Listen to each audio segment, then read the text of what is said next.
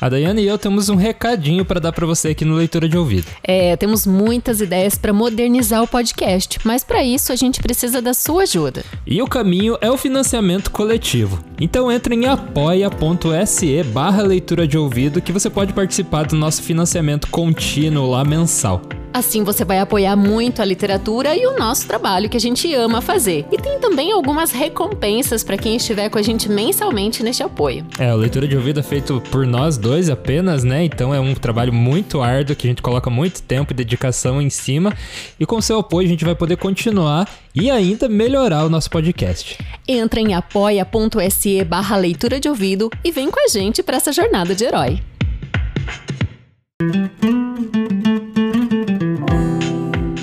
Bem-vindo ao Leitura de Ouvido, o podcast que transforma linhas em ondas sonoras. Eu sou o Lucas. Eu sou a Dayana. E hoje temos alguns poemas e odes de Ricardo Reis. Que quem ele é, o Ricardo Reis? Heterônimo de Fernando Pessoa, um dos 72 heterônimos. Então no final a gente volta para conversar sobre essas várias cabeças do Fernando Pessoa e sobre os poemas e odes de hoje. Boa leitura. Obra poética de Ricardo Reis. Heterônimo de Fernando Pessoa. Odes, livro 1, 2. As rosas amo dos jardins de Adonis. Esses volucres amo, Lídia, rosas, que em o dia em que nascem, em esse dia morrem. A luz para elas é eterna, porque nascem nascido já o sol e acabam antes que Apolo deixe o seu curso visível. Assim, façamos nossa vida um dia, inscientes, Lídia, voluntariamente, que há noite antes e após o pouco que duramos. 11 de julho de 1914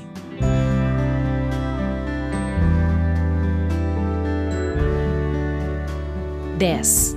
Melhor destino que o de conhecer-se, não frui quem mente frui. Antes, sabendo ser nada que ignorando, nada dentro de nada. Se não houver em mim poder que vença as parcas três e as moles do futuro, já me deem os deuses o poder de sabê-lo. E a beleza, incriável por seu cestro, eu goze externa e dada, repetida, em meus passivos olhos, lagos que a morte seca. 22 de outubro de 1923 11 Temo, Lídia, o destino. Nada é certo. Em qualquer hora pode suceder-nos o que nos tudo mude. Fora do conhecido e estranho passo que próprio damos, graves numes guardam as lindas do que é uso. Não somos deuses. Cegos, receemos e a parca dada vida anteponhamos à novidade abismo sem data. Quatorze. De novo traz as aparentes novas, flores o verão novo e novamente verdece a cor antiga das folhas redivivas. Não mais, não mais dele o infecundo abismo, que muda o sorve o que mal somos, torna a clara luz superna a presença vivida. Não mais. E a prole, a que pensando dera a vida da razão, em vão o chama, que as nove chaves fecham da estige reversível. O que foi como um Deus entre os que cantam, o que do Olimpo as vozes que chamavam, escutando ouviu e ouvindo entendeu, hoje é nada Tecei, embora as que teceis grinaldas. Quem coroais, não coroando a ele? Votivas as deponde, fúnebres sem ter culto. Fique, porém, livre da leiva e do orco, a fama.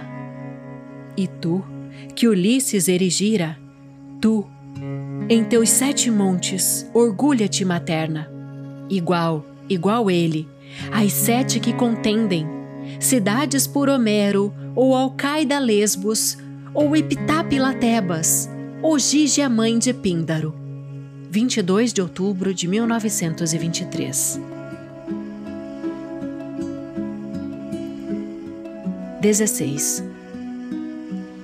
Tuas, não minhas, teço estas grinaldas, que em minha fronte renovadas ponho. Para mim, tece as tuas, que as minhas eu não vejo.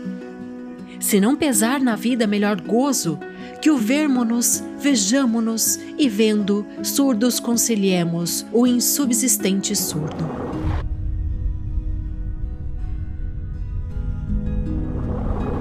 Coroemo-nos, pois, uns para os outros, e brindemos uníssonos a sorte que houver, até que chegue a hora do barqueiro. 17 de novembro de 1923. 20. Cuidas, ínvio, que cumpres apertando teus infecundos, trabalhosos dias em feixes de irta lenha, sem ilusão à vida. A tua lenha é só peso que levas para onde não tens fogo que te aqueça. Nem sofrem peso aos ombros as sombras que seremos. Para folgar, não folgas, e se legas, antes legues o exemplo, que riquezas, de como a vida basta, curta, nem também dura. Pouco usamos do pouco que mal temos. A obra cansa e o ouro não é nosso. De nós a mesma fama ri-se que a não veremos quando, acabados pelas parcas, formos vultos solenes, de repente antigos, e cada vez mais sombras ao encontro fatal.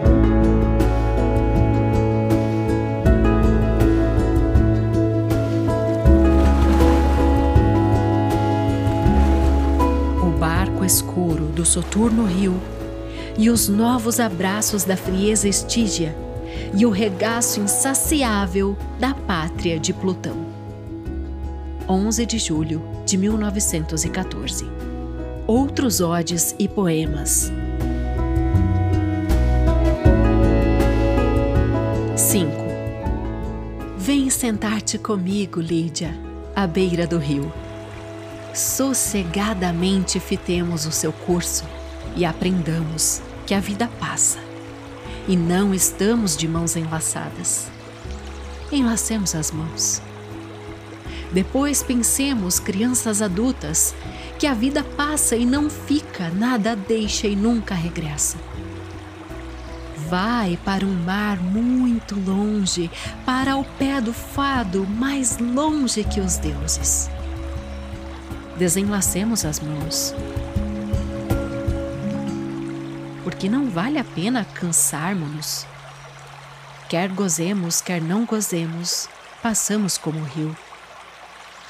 Mais vale saber passar silenciosamente e sem desassossegos grandes. Sem amores, nem ódios, nem paixões que levantaram a voz, nem invejas que dão movimento demais aos olhos, nem cuidados, porque se os tivesse, o rio sempre correria e sempre iria ter ao mar. Amemo-nos tranquilamente, pensando que podíamos, se quiséssemos, trocar beijos e abraços, carícias. Mas que mais vale estarmos sentados ao pé um do outro, ouvindo correr o rio e vendo-o. Colhamos flores, pega tu nelas e deixa-as no colo, que o seu perfume suavize o momento. Este momento em que sossegadamente não cremos em nada, pagãos inocentes da decadência. Ao menos se for sombra antes, lembrar-te-ás de mim depois, sem que a minha lembrança te arda, ou te fira, ou te mova, porque nunca enlaçamos as mãos, nem nos beijamos, nem fomos mais do que crianças. E se antes do que eu levares o óbulo ao barqueiro sombrio, eu nada terei que sofrer ao lembrar-me de ti. Ser-me-á suave a memória, lembrando-te assim, à beira-rio, pagã triste e com flores no regaço. 12 de junho de 1914.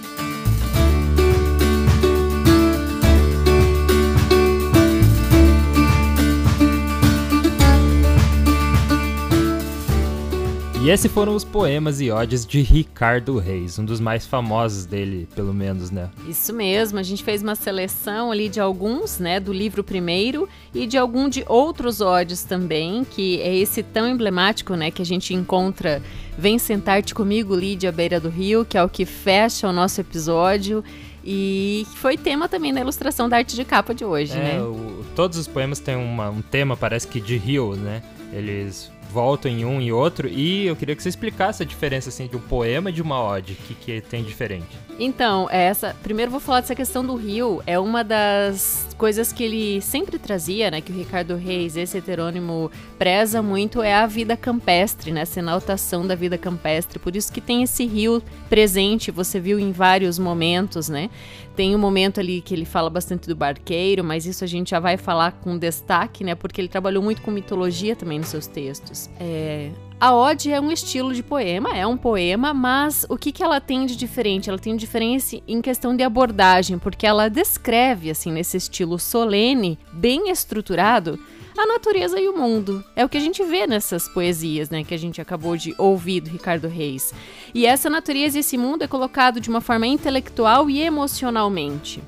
Então, é, se você for lembrado, a final do Álvaro de Campos, Sim, que é outro é heterônimo. É, até eu acho parecido o, o tipo de, reflexão, é, mais profunda né, e mais conectado com a natureza. O que você vai perceber é que no afinal existe uma grande vontade de viver. E aqui, no nesses ódios do Ricardo Reis, a gente tem essa coisa. Ah, vamos devagar, porque a morte é a única certeza da vida, né? Cada instante pode ser o último. Então, esse é, é tem um pouco de diferença na, na conotação da abordagem. Sim, ver o viver também lança o olhar sobre o viver, mas de outra forma, né? Isso, uhum. é bom. Vamos situar aqui a obra poética do Ricardo Reis, que ele nasceu então, né? Foi na cabeça do Fernando Pessoa. Tem que falar, tem que falar. O Ricardo Reis não existe de verdade, tá? Ricardo Reis é do Fernando Pessoa, mas ele construía as biografias, né, para os personagens. Então eles têm datas de nascimento, enfim, tudo que você vai falar aí foi inventado, né? São mas, poetas inteiros é, mesmo. Parece né? o Sherlock Holmes, né? Como se ele tivesse existido de verdade. Meu Deus, eu cito Sherlock Holmes Holmes em todos os episódios. Você é um grande fã. A gente tá muito ansioso para voltar a trazer o Conan Doyle aqui no, no podcast. Estamos na expectativa para isso. Ó, é, Vou citar o seguinte: o Fernando Pessoa, ele nasceu em 1888 e morreu em 1935. Lá em 1913, surgiu na cabeça dele o Ricardo Reis, e ele atribuiu a data de nascimento do Ricardo Reis o ano de 1887. Portanto, ele seria um ano mais novo que o Fernando Pessoa, é, comparando personagem com o, o criador, né? A criatura com o criador. É, não ficou claro na obra do Fernando Pessoa em relação ao Ricardo Reis o ano da morte dele, que foi atribuído pelo Saramago fez até um romance com esse nome, O Ano da Morte de Ricardo Reis, que, segundo Saramago, foi em 1936. Portanto, um ano após a morte do Fernando Pessoa. Bem curioso é, isso. Bem cheio de, de intertextualidade. Né? então, os heterônimos mais conhecidos, além do Álvaro de Campos, que a gente já trouxe afinal, volta lá e escuta é, e hoje o Ricardo Reis. A gente vai trazer o, o, Alberto Caeiro, que o Alberto Caeiro, olha que interessante, Lucas. O Fernando Pessoa é muito engenhoso, não à toa, ele é o mais universal poeta português de todos os tempos. O Ricardo Reis era discípulo do Alberto Caeiro. Eles estavam tudo. Uma entremanha ali, cheio de, de fios, né? Sim. Se interligando. E ainda tem um heterônimo é, não tão conhecido, mas também muito é, falado, que é o Bernardo Soares, que seria o mais parecido, o mais próximo da personalidade do Fernando Pessoa. O Bernardo Soares é o heterônimo que fez o livro do Desassossego. Aí ah, também vale falar, né, que o Fernando Pessoa era um excelente tradutor e ele traduziu também o Corvo, que é um dos nossos episódios mais ouvidos aqui do Leitura de Ouvido. Volta ali e escuta o Corvo, se você ainda não ouviu. É uma tradução muito, assim, fiel a Edgar Allan Poe. Quem é, conhece de inglês e já leu a obra do Edgar Allan Poe em inglês, dá para perceber que ele, que o Fernando Pessoa não imprimiu tanto a personalidade dele, mas ele conseguiu traduzir mesmo, né, tudo que o Edgar Allan Poe era. Então, se você voltar ali e escutar o Corvo, você vai ver que está ouvindo, né, está lendo Edgar Allan Poe, mas com o Fernando Pessoa fazendo essa tradução, né, extremamente fiel e rebuscada e cheia de termos que eram difíceis assim de você definir, porque o Edgar Allan Poe usava termos difíceis, né? Então ele traduziu muito bem, né? Muito, eu imagino que deve ter sido muito difícil fazer isso de uma forma boa. É, além do Poe, ele traduziu Shakespeare também para a língua portuguesa e ele fez traduções de obras da língua portuguesa para o inglês também, bem importantes. Então, é, continuando essa é, um pouco da personalidade, né? Ele criou o Ricardo Reis porque ele sentiu a necessidade de ter um poemas de índole pagã. Claro. claro. E aqui está muito centrado na mitologia. Então, vou falar um pouquinho de, da, da, própria trajetória do Ricardo Reis como personagem criado pelo Pessoa. Então, ele nasceu no Porto, estudou lá num colégio de jesuítas, se formou em medicina, mas não exerceu a profissão. Ele era monárquico, ou seja, ele era é, avesso à república e por causa disso, ele veio morar no Brasil em 1919. É, a formação dele era em latim, né? Então ele era latinista por formação mas como autodidata, o que ele adorava estudar é o período helenístico. O que, que vem a ser o período helenístico? É, a gente tem várias explicações é, meio filosóficas e históricas para a gente situar a obra do Ricardo Reis, que se consiste ali entre a história grega e parte da história do Oriente Médio, que vai desde a morte de Alexandre o Grande. O Alexandre o Grande era aquele que queria difundir a cultura grega por todos os territórios em que ele passava, né? E vai até, então, da morte dele até o período em que a Roma começa a é, crescer em grandiosidade, ou seja, as a Península Grega e algumas ilhas foram ali anexadas a Roma. E era a grande meta do Alexandre o Grande. É dentro desse universo que o Ricardo Reis escreve os seus poemas. Lembra, Lucas, ali a gente ouviu alguns termos, como por exemplo, a hora do barqueiro, acabados pelas parcas, pátria de Plutão. Ele também tem muitos poemas que fala do deus Pan. Sim, tem muita mitologia, principalmente eu ouvi, né, pelo menos de rom mitologia romana, assim, bem forte. Mas isso é, eu vejo que é um pouco de plano de fundo também para o que ele escreve, né? Ele, ele usa dessas figuras mitológicas para é, dar suporte para a história dele, né, para o poema ali.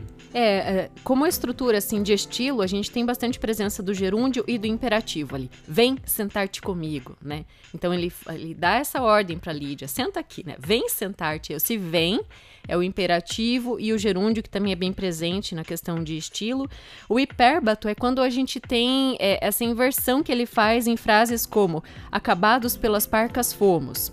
O que, que é a ordem certa da frase? Sujeito, Falou verbo, predicado. O Yoda, né? É. Acabar pelas parcas, fomos. É, então a gente tem o hipérbato acontecendo, falando, é, dando nome aos bois, né? Do que, que ele faz na língua portuguesa em termos de uso dessa figura de linguagem que é o hipérbato. Ele coloca o fomos no final, que é o verbo, a ordem seria sujeito, verbo, predicado, mas ele joga o verbo pro final. Então a gente tem várias frases essa ocorrência. Igual o alemão, né? A língua alemã, assim. O verbo vai sempre no final, né? Bem interessante. E falando da.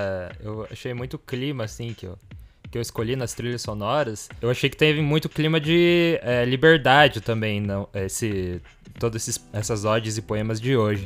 Apesar de ele colocar muito a morte, né, também, é, mas eu não achei que também foi a morte de uma forma tão pesada. Foi a morte de uma forma é, de você olhar que ela existe e por isso você vai aprender a viver, né?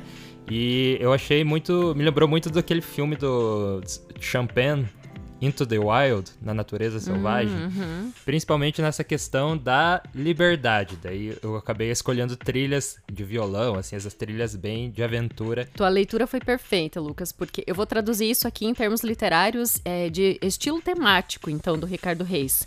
O que vinha a ser isso? Justamente a leitura que você fez, essa tranquilidade, essa não temo morrer. O nome que a gente dá para isso, em termos de filosofia e literatura, é epicurismo. Né? Então o epicurismo é, ah, eu tô aqui tranquilo, eu não tenho medo da morte, é, a morte é a única certeza da vida, carpe diem, né? Já que ele também era latinista, isso aparece muito com pano de fundo do, dos textos, é, né? tem uma coisa para a vida, né? Se você não consegue mudar alguma coisa, não tem por que você ficar se preocupando, né? A gente sabe que pode qualquer momento cair um meteoro lá do espaço e explodir a Terra toda, mas a gente não pode fazer nada para mudar isso, então por que a gente vai ficar se preocupando? Né? É, e tem muito essa característica de viver cada momento como se fosse o último. Né? Então, é, olha aqui as rosas, sempre Viver o cheiro agora, dela. Né? Também outra lição agora. muito importante. Aí tem o contraponto na balança, que é o estoicismo, ou seja, essa apatia, assim: ah, não vamos se envolver muito, vamos desenlaçar as mãos, porque na verdade nem vamos se beijar, nem vamos se abraçar, porque tem essa ausência de envolvimento emocional, porque ele entende a felicidade como algo relativo. Não existe essa felicidade plena, existe momentos de alegria, mas a vida é efêmera, né? E até um, um perfil conformista, assim, ah, a morte é a única certeza, né? E tem mais uma coisa, assim eu quero chegar nas mortes de mãos vazias, ou seja, sem nenhum fado, então eu tenho que completar cada vivência que eu tô tendo e ir até o fim, porque não tenho amanhã. Sim, então acho que essa é lição, a grande lição, né, do, do, do poema dele. E a gente vê, né, que cada episódio da leitura de ouvido a gente tira alguma lição dessas obras, né? De hoje é viver o, viver o agora, viver o momento, né? Porque a gente sempre tá ali olhando para o futuro, nada de errado, né? Olhar para o futuro, mas sempre que a gente se preocupa com alguma coisa do futuro ou com algo que aconteceu lá no passado, ah, eu briguei com aquela pessoa e tal, e por isso que eu tô desse, dessa forma. Mas se você olhar para o hoje, as, muitas vezes no teu agora, no teu hoje, não tem nada para você se preocupar, não tem nada que possa te incomodar, né? Salvos alguns casos. Perfeito, é isso mesmo. Até anotei a frase aqui que faz essa ideia da gente chegar nas mortes de mãos vazias, né? Sem nada, porque não tem nada a perder e também nada a carregar. Tem uma frase assim, numa das poesias que a gente trouxe: A obra cansa e o ouro não é nosso. É, eu gostei muito é, e ainda quero trazer aqui o Alberto Caeiro na sequência, quem sabe algo do livro do Desassossego, também do outro heterônimo. É, o Fernando Pessoa sempre traz uma mensagem muito profunda pra gente, né? Eu acho que essa grandiosidade de ter composto tantos personagens para serem autores da sua obra fazem com que a gente perceba que a vida pode ser tão vasta, né? Tem tantas faces que a gente pode explorar. E essas é, afirmações, e a Lídia também não falei, a Lídia foi um dos grandes amores do Ricardo Reis, né? Então ela é musa em todos os poemas, pode ver que em outro, se não me engano, em outros desses que eu selecionei, fala da Lídia ali no começo. Sim, a Lídia musa do Skyrim também, que já jogou Skyrim. Aí as três pessoas que estão ouvindo vão se identificar também. Ali. Sabe o que eu fico imaginando, Lucas? Como será que eram os sonhos do Fernando Pessoa? Eu sou uma pessoa que eu sonho muito coisas que eu escrevo e, e não necessariamente coisas da minha vida. Eu não curto muito fazer autoficção, não sei fazer autoficção. É, eu acho que até é, é bem difícil fazer. Mas eu sonho coisas, sonho contos e escrevo. Já, eu sei que você também sonha contos e escreve. É, mas eu fico imaginando como seriam os sonhos do Fernando Pessoa, sabe? Se esses personagens que são autores que ele, que ele concebeu viviam na cabeça dele. É, com certeza eles surgiram, né? Do, e ele deu espaço para isso, porque se você não dá espaço para surgir essas, essas criatividades dentro de você, você também elas nunca, nunca aparecem, né? Você tem que deixar a porta aberta e, e deixar fluir, né? Todo mundo tem experiências que vão misturando dentro da cabeça, tem algumas coisas que você nem sabe de onde surge, mas se você deixar essa porta fechada, né, eu acho que essas ideias nunca vão vir. Então eu imagino que o Fernando Pessoa era, um cara muito sonhador e, e com muitas portas abertas na mente dele para deixar entrar, né, a criatividade. Que metáfora bonita, gostei dessa analogia. E para encerrar, a gente anda recebendo muitos e-mails legais lá no, no nosso e-mail leitura de ouvido@gmail.com. É, se você também quiser falar com a gente, ou a gente recomenda você seguir o Leitura de Ouvido lá no Instagram, arroba Leitura de Ouvido, que a gente posta muita coisa legal lá e você vai ficar por dentro toda vez que o episódio vai pro ar. Um dos e-mails que a gente recebeu é da Cristiane Bastos. É muito bacana o que ela falou. Olá, Dayana. Olá, Lucas. Descobri o podcast há poucas semanas e ele se tornou uma minha companhia diária. Gosto muito de literatura e nem sempre tenho tempo livre para me dedicar à leitura de contos. Isso é um fato que ajuda muito hoje em dia, né? A gente parece está cada vez com menos tempo, mas a gente quer continuar lendo, né? Então, aqui o nosso podcast é uma forma de você fazer isso. E fazendo outras coisas, como ela mesma cita ali. Vocês estão me dando a oportunidade de fazer várias tarefas sem perder tão importantes contos da nossa literatura. E mais, vocês estão me fazendo gostar de autores que eu, lastimavelmente, jamais havia tido interesse de ler. É, inclusive teve alguns autores que a gente descobriu mais, assim, né? Que a gente tinha ouvido falar, mas não tava. não tinha tanta afinidade. É, eu vou confessar que eu sou uma rata de biblioteca, né? Eu tô sempre pesquisando, fuçando, buscando nomes novos. A Emília Freitas, por exemplo, foi o um nome que surgiu nas minhas pesquisas. É, eu mesma desconhecia e a gente trouxe Florina aqui que encantou tantas pessoas, né? Aquele conto de fadas. Esse é só um exemplo que provavelmente elas possa ter tocado a, a Cristiane para escrever essa frase, esse momento. E ela fala: aproveito para ouvir vocês no, no, momento que estou fazendo caminhada correndo na esteira. Essa atividade que era enfastiante para mim tornou-se prazerosa. Oh. É igual lavar lava louça, né? Eu tenho meus podcasts de lavar louça também, que faz aquela tarefa passar mais rápido, né? Isso é muito bacana. Continuando aqui, tenho ouvido o podcast partindo do recente seguindo para os mais antigos. Então, os mais antigos não tem esse comentário final que a gente faz, né? A gente começou, acho que há uns 10 episódios atrás, mais um pouco, né? Então, os episódios é. mais antigos a gente não faz comentário, era só o conto ou o poema, né? Sozinho. Gosto muito dos contos como Johan, que tem essa pegada anag... Meu Deus, essa palavra aqui. Anagnorize. O que que é isso? Uma anagnorize. Olha, Cristiane, você realmente é muito é, literata também, muito Ela estudante. Escreveu, Dá pra perceber que você lê muito. Escreveu um e-mail super bem aqui. Ela tanto, explica o que tanto é. Tanto que eu não sei o que é anagnorize. É quase um ela lúgubre. Daí ela é. já coloca o que que é aqui. Vamos descobrir o que que é isso quando o autor revela fatos essenciais da vida do personagem, identidade, parentesco. Ah, muito legal. Dela também falou, ou melhor, sejamos mais atuais. Gosto de narrativas com plot twist. É, então você tem que ouvir a Aya, de uhum. essa de Queiroz. Você já chegou ali, será? Que tem um plot twist muito bacana. É recomendado para todo mundo aí. Ela falou: já ouvi os episódios 53 e 49 estou cada dia mais estimulada a continuar até o número 1. Então, como a gente falou, é, conforme você vai decrescendo ali os episódios, você vai ver que não vai ter os comentários finais, mas tudo bem porque são histórias incríveis também. Porque ela falou aqui, os comentários ao final de cada conto são muito bons, tá? Muito obrigado. É, muito bom, obrigada. Vocês já me fizeram encomendar a biografia do Kafka por Max Brod. Olha aí, ó, estamos oh. vendendo o livro.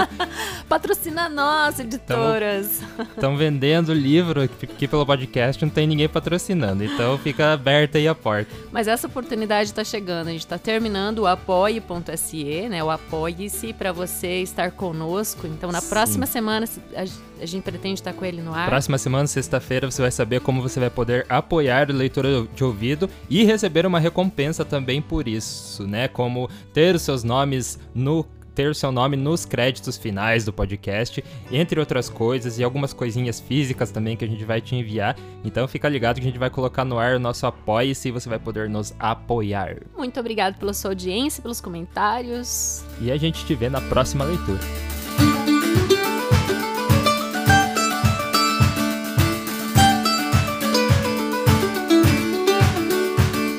Chegamos ao fim deste leitura de ouvido. Se você gostou, siga-nos no Spotify para não perder os próximos episódios. Siga também o arroba leitura de ouvido no Instagram e Facebook. Quer falar com a gente? Manda um e-mail para leituradeouvido@gmail.com e a gente te vê na próxima leitura. O Leitura de Ouvido é dirigido e narrado por Diana Pasquim. A edição, artes de capa e trilha sonora de abertura são feitas por mim, Lucas Piaseschi. Essa é uma produção da Roca Studios.